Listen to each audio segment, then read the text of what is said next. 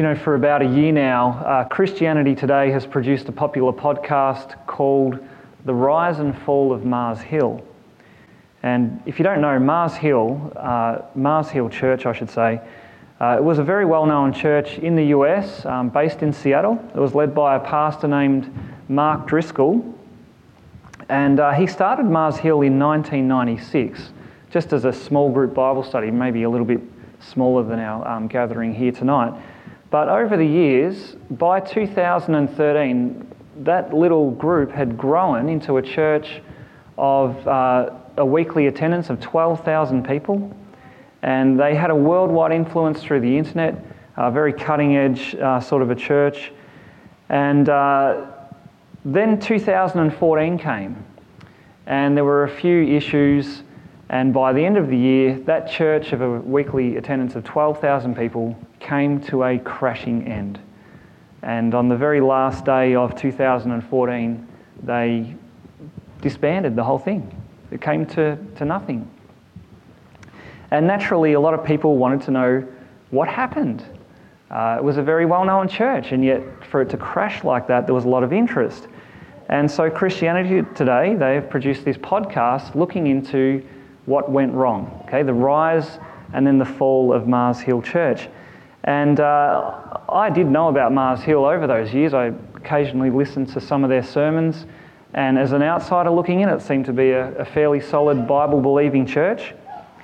And yet, when you listen to the podcast about what went wrong, you hear story after story of bullying and uh, spiritual abuse from the uh, leaders, uh, and one in particular. And the tipping point seemed to be some allegations of plagiarism uh, when it came to um, some book writing. And uh, in the end, though, what the podcast points out is that it was the character flaws of the lead pastor himself that led to the crash, that led to the whole thing collapsing. And the irony was that all the way through, anyone on the inside, they were aware of the character flaws. It was plain and obvious, yet everyone overlooked it because of the apparent success of what was going on around them, because of the influence this guy had. People would just overlook uh, the bullying that took place. And so you could see from the podcast that the whole thing was just a tragedy in motion. It was destined to fail even from the beginning because of the problems with um, the leadership. And as it is with Mars Hill, so it is with the kingship of Saul in 1 Samuel. Uh, Saul's kingship, it's just started out in chapter 13, and yet almost straight away you can see that this too is going to be a tragedy in motion because there are cracks appearing right from the outset. Uh, there are problems with the man at the center, with Saul himself. And so you get these hints all the way through uh, these two chapters that we're looking at tonight that there is some major problems with King Saul, that he's not going to be uh, the king that uh, would honor God. And uh, that's, these two chapters, they, they help us to see that. Okay, because by the end of 1 Samuel, Saul's kingship is going to come to a crashing halt. But uh, early on, we get to see why, what the issues were. And it was to do with his character. And the way these two chapters get that across, uh, it uses the teaching method of um, contrast. So Saul's character is contrasted with the character of someone else. And in this case, the, the someone else is his own son, Jonathan. So, chapters 13 and 14 are about Jonathan and Saul. Jonathan is the man of faith, Saul is the man of folly. So, there's three scenes in these two chapters, and uh, they each display this contrast. So, let's just look at them. So, the first scene is in chapter 13. And uh, I've got competition. uh, the first scene, so it starts, if you have a look at verse 1 of chapter 13, uh, Saul lived for one year, then became king, and he'd reigned for two years. Uh, Saul chose 3,000 men of Israel, 2,000 were with Saul in Michmash, and uh, 1,000 were with Jonathan in, um, in Gibeah of Benjamin. The rest of the people he sent home. But then in verse 3, Jonathan defeated the garrison of the Philistines that was at Geba and the Philistines heard of it. So, this, this is the beginning of Saul's reign as king. And you would expect to hear Saul, you know, getting into action, dealing with the enemies who were constantly threatening Israel, the Philistines. And yet it's not Saul who's taking the initiative, it's Jonathan.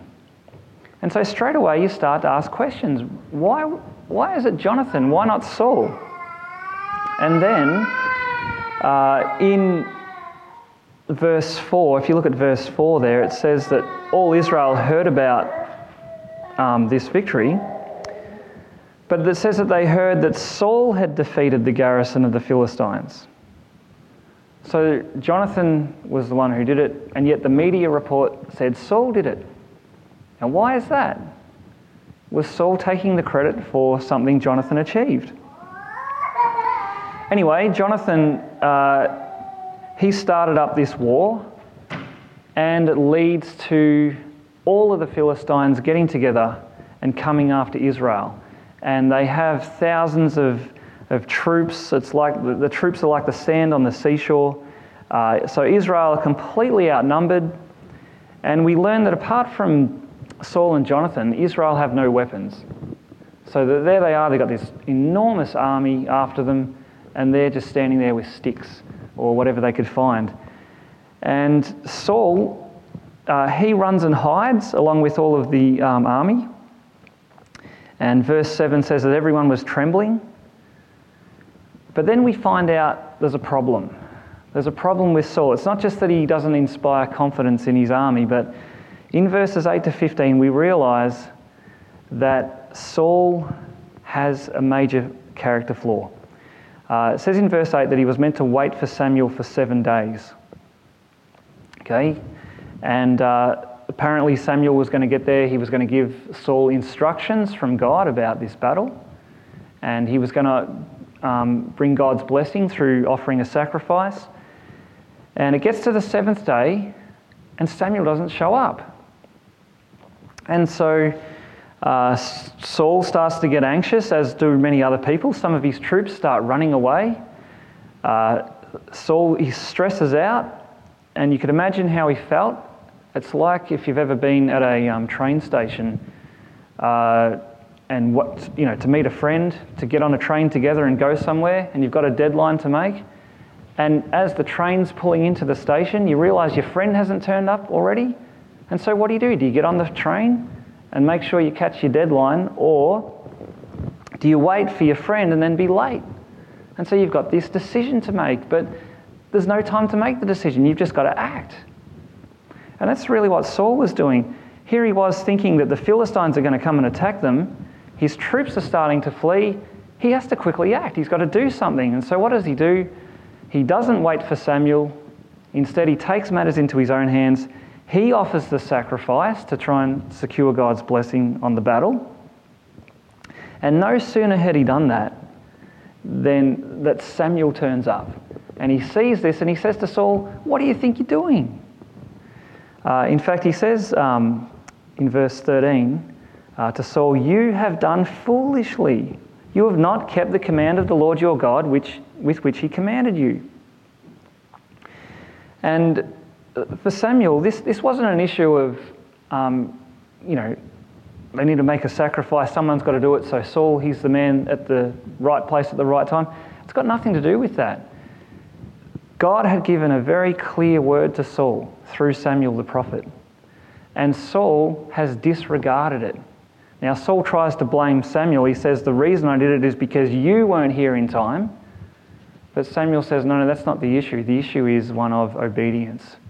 And you, Saul, have disobeyed the Lord.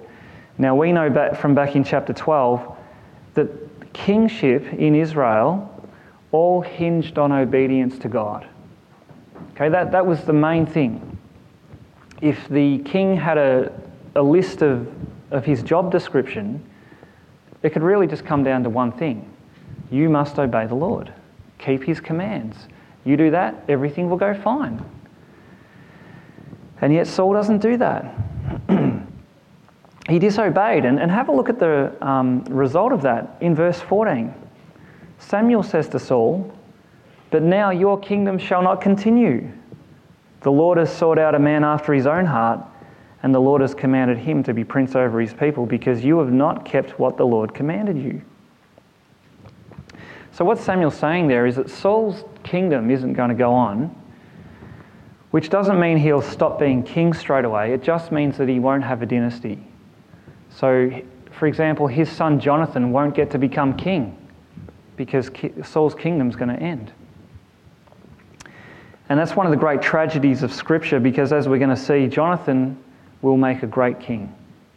But Saul's ruined that because he disregarded the word of the Lord. And so, what we're supposed to see in chapter 13 is this warning sign that this Saul, okay, remember he's head and shoulders above everyone else, he's a good looking guy. Everyone thought, wow, what a great king. But what we're meant to see is no, no, there's some warning signs here. This guy isn't cut out for the job because he's someone who, in the heat of the moment, his true character is revealed, that he's not someone who submits to the Lord. This is someone who thinks he knows better than God. Someone who, uh, when he's under pressure, will take matters into his own hands and actually trust his own instincts rather than the word of the Lord. See, what we see, it's, it's not the pressure that forced Saul to disobey, it's the pressure that revealed what this guy is really like. And that's actually worth reflecting on for our own lives. Because what happens in your life when you're under pressure? You know, when something goes wrong or when you're stressed out, what do you see? Because it's in those moments that you actually get to see what you're really like. You get to see are you someone who obeys the Lord? Or are you someone who you know, takes matters into your own hands? Someone who, who will go for convenience rather than obedience? Or someone who will trust in your feelings rather than in faithfulness to the Lord. See, it's in the, it's in the moments when we're under pressure, when we're stressed out, that's when what's in our hearts is exposed. And we can see are we someone who patiently trusts in the Lord, continues to obey Him, or we go and do our own thing? Well, that was certainly the case with Saul, and so he was a tragedy in motion because his heart wasn't in submission to the Lord. And therefore, his kingship, it was destined to fail. So that's the first scene. It's the scene of disobedience. The second scene is in chapter 14, in the first 23 verses. And here we see this contrast between courage and fear. So, courage and fear. And it begins again with Jonathan. Jonathan again takes the initiative he attacks a uh, Philistine garrison. And uh, in verse 1 of chapter 14, if you have a look at that, notice at the end of that verse it says that Jonathan didn't tell his father about that. Which again, it makes you start wondering what's going wrong. Like, surely if Saul is the king, he should know about whether his son is going to attack a Philistine outpost. But it seems as though Jonathan has some doubts about Saul's input so he doesn't even bother telling Saul about what he's planning to do. so we can see there's, there's some issues between Jonathan and Saul already um, at the outset. But what is Saul doing while Jonathan's out attacking Philistines? Have a look at verse 2. It says Saul was staying in the outskirts of Gibeah in the pomegranate cave at Migron. The people who were with him were about 600 men. And listen to who he has with him. He has Ahijah, the son of Ahitub, Ichabod's brother. Remember Ichabod, that little kid who was um, born when they lost the ark? And he was named Ichabod because that meant the glory has departed. Well, here's Ichabod's, uh, uh, who is it? His grandson, I think. Anyway, I didn't do the maths, but Anyway, it's from, it's from Eli's line. And what we know about Eli's line is that that was rejected. They were the priestly line that was rejected because of corruption in Shiloh. And so you have this picture of Saul, whose kingdom is rejected, and he has, uh, he's assisted by a priest whose you know, priesthood is rejected. And here they are doing nothing, sitting around in a cave, scared of the army. Uh, and why, why is it that Saul is hanging back like this? Why does he stay on the outskirts when he should be a man of action? It's because he doesn't have what Jonathan has. And what does Jonathan has have? Jonathan has courage. And it's this courage that's fueled by his faith. And you see that in verse 6, which is the main verse of the section, where Jonathan says to the armor bearer, Come, let us go over to the garrison of these uncircumcised. It may be that the Lord will work for us. For nothing can hinder the Lord from saving by many or by few. So that's Jonathan's faith. Okay, where does he get the courage to attack? From the Lord, who he says can save by many or few. See, nothing can hinder God from saving. And Jonathan says it may be that God will do that for us. Notice how he doesn't assume or presume on God. He doesn't say, you know, God must do what I say because I'm calling the shots. No, he, he recognizes God's freedom or God's sovereignty, saying God might act through us. Uh, but there's only one way to find out, isn't there? How do you know if God will work through you? You know, if you want to do something for the Lord, how do you know that He will work through you? You know by going and doing it, getting on with the task, which is what Jonathan does. And what happens? God does work through Jonathan and his armor bearer. Uh, they climb down one side of the cliff and up the other side. then they start attacking Philistines. They kill 20 of them. And it would seem as though the Philistines were like, um, yikes, all these people are coming. You know, they see two guys and they assume that there must be a whole army behind them. So they start panicking. And the panic just spreads through the army. And it, it goes on, it actually says that, uh, that the panic turned into an earthquake. Uh, where was that? That was end of verse 15. The earth quaked. And uh, what does that mean? It seems like God caused an earthquake at the time. And so already the Philistines are, are panicking because of these soldiers coming upon them. And then the earth starts shaking, which turned into a great panic. And in all of that panic, they got so confused that they started to strike each other down. It's like they just started running around waving their swords about, killing each other. And then the next thing that happens, we hear that there's all these Israelites who would actually join the Philistine army. You know, they were traitors. But in all of this panic and confusion, they switch back to the Israelite side and they also attack the Philistines. Then Saul gets involved.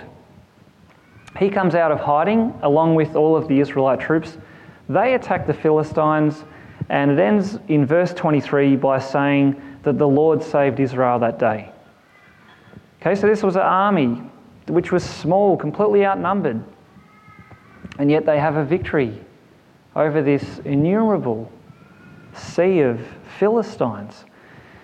And so it was just like Jonathan said nothing can hinder the Lord from saving by many or by few. And that's where Jonathan's courage came from. That's the courage that got him up that cliff and fighting in that fight. And it's such a great lesson on what God can do in the face of um, hopeless odds. Okay, this is what God can do. And again, there's an application for us because um, perhaps you've wondered to yourself one day, uh, you know, what, what can I possibly do for God? You know, what difference can I make in the world for Jesus? You know, what can I do for the kingdom? Or as a church, we might think, you know, what can we possibly do in Australia today? What, what difference can we make in our society? You know, how, how can we spread the gospel? I mean, look at us, we're just so small and and um, not very good at it. So, how can we make any difference? And the answer is here in what Jonathan says nothing can hinder the Lord from saving by many or by few. And so, what would it look like if we actually believed that? That nothing can hinder God. He can work through us. What would that look like? We would actually do the work and see what God does, see how God uses us. That's, see where courage comes from?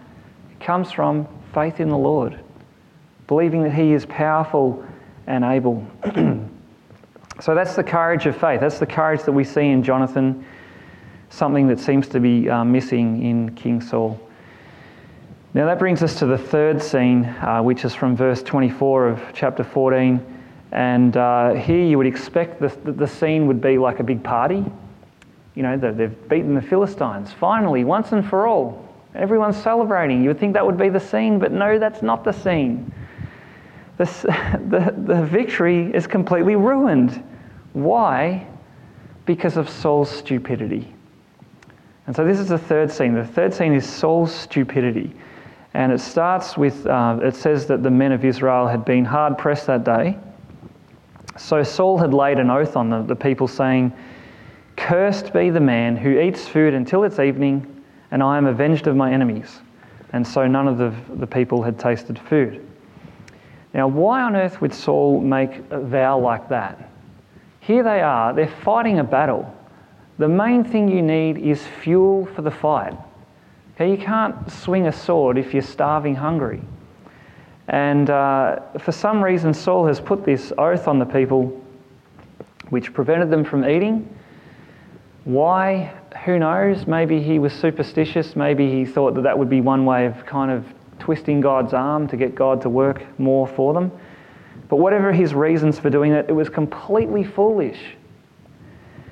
And again, there's a contrast with Jonathan because Jonathan didn't hear about the oath. He was off attacking Philistines while Saul was trembling in a cave. And so when they're walking through this forest as they're going after the Philistines, they come across some honey in a, in a log on the ground. And Jonathan takes his staff and he, and he dips it in and he has it like it's like a, a lollipop. And that gives him the sugar hit that he needs to keep fighting. It says that his eyes brightened, you know, it revived his strength. And the troops, they see him doing that. They're like, Jonathan, you can't do that. Don't you realize that your father put an oath on us? We're not allowed to eat. And Jonathan, in verse 29, I'll paraphrase it, he says, That's just plain stupid. Here we are fighting a battle. That's going to limit the victory. We're not going to be able to complete it. And uh, what ends up happening, the, the troops got so hungry that when um, they um, attacked some Philistines, it says in verse 32 that they pounced on the spoil. They took the sheep and the oxen and calves and slaughtered them on the ground and, and ate them with the blood. It's like they just started eating animals, and, uh, which was against the um, ceremonial law. Uh, and so we see that, you know, what foolishness. Here they were on the cusp of the ultimate victory against the Philistines, and Saul ruins it all through this stupid vow. The folly doesn't stop there though, because in verse 37, Saul seeks guidance from his rejected priest. He wants to know how to complete this battle. There's no answer from the Lord. surprise, surprise. Now, Saul takes that as an indication that there's sin in the camp, so he, he draws lots to find out who is responsible. The lot falls on Jonathan.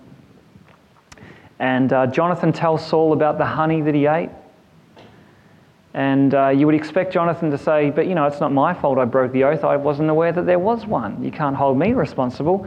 He doesn't argue like that.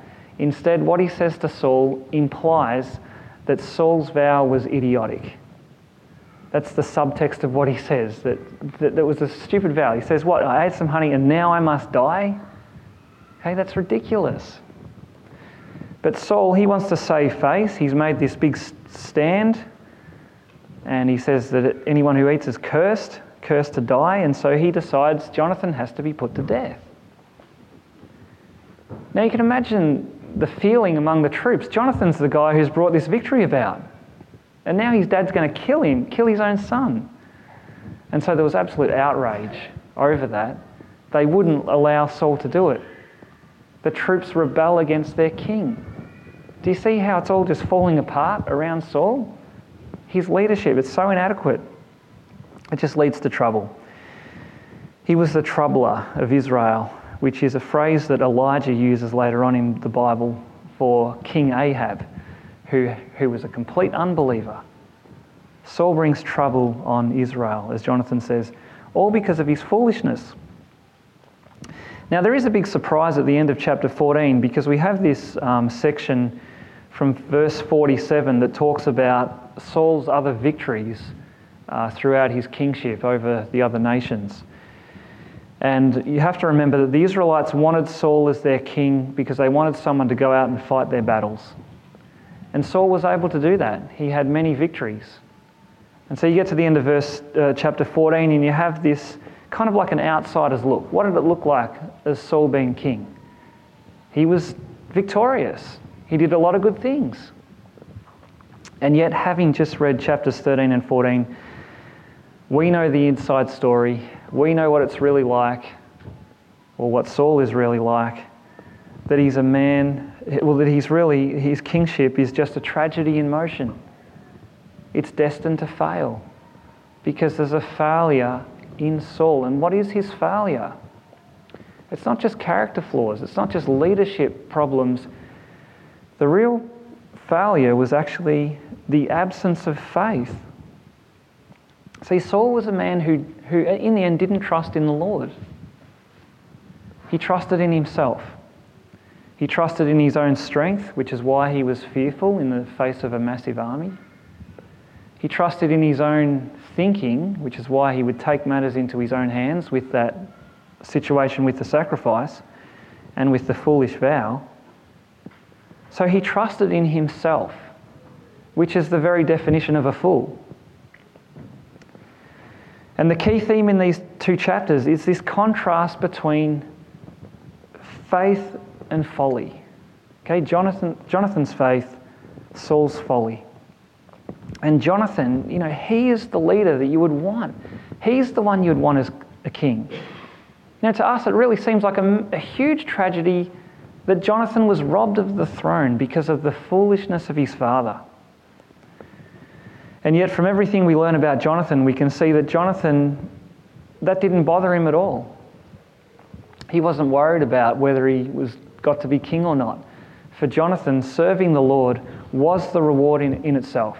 He, he didn't just serve God so that it would lead to something greater. Okay, he wasn't in it for what he could get out of it. He was in it for the Lord. He wanted to serve the Lord, and that was the reward itself for Jonathan. And so we have this contrast between two leaders, but what we do see is how important it is for God's people to be ruled by a faithful king. A king who trusts in the Lord, who obeys the Lord, not someone who compromises or hides in the face of danger or ruins his victory through his own stupidity. And so we're really left wishing that Jonathan could be the king. Now imagine Israel under Jonathan. Imagine a king like that leading the people in victory, not ruining it. That's the king you want. But it was never to be. And yet there's some good news though for us because the story doesn't end with Saul, but another king will come. Yes, it will be David. David was referenced there in verse uh, in chapter 13 with the man after God's own heart. And yet, where is this story really pointing us to? The kingship. Who is the real king of God's people? It's Jesus. And see, Jesus, he is Jesus is the Jonathan that Israel never had. Because everything about Jonathan pointed to Jesus. You know, Jonathan's faithfulness, his wisdom, his courage, it all points us to the Lord Jesus. And, and the king that Jesus is for us, that he comes in and, and like Jonathan, single handedly brings the victory. But the victory that Jesus brings for us is far greater than getting rid of a few pesky Philistines. Uh, Jesus actually saves us from the real enemies, which is our own sin and Satan and death itself. And Jesus has conquered those enemies for us, and he's risen to be our King. And so, in light of Jesus coming, the main application of this passage is not try really hard to be like Jonathan and try really hard not to be like Saul. That's not the main application of this passage. The main application of this passage is actually be like Jonathan's armor bearer. Be like Jonathan's armor bearer. Why that? Well, if you look at, back at chapter 14, verse 7, notice how the armor bearer says to Jonathan, Do all that is in your heart, do as you wish. Behold, I am with you, heart and soul. I am with you, heart and soul. See, if, if Jonathan is appointed to Jesus, then the main application is we've got to be like that armor bearer. We've got to say to Jesus, I am with you, heart and soul. I will follow you wherever you lead. That's what we've got to do because that's Jesus is the King worth following. And he calls us to be with him heart and soul. And when we do that, when we trust in him and follow him, when we're with him heart and soul, what happens? We become like Jonathan. We become courageous. We become wise. We become faithful. That's how Christ saves us when we trust and follow him. So there you go. That's, that's chapter 13 and 14. is calling us to trust in the true and better Jonathan, the Lord Jesus, the, the real, the true King.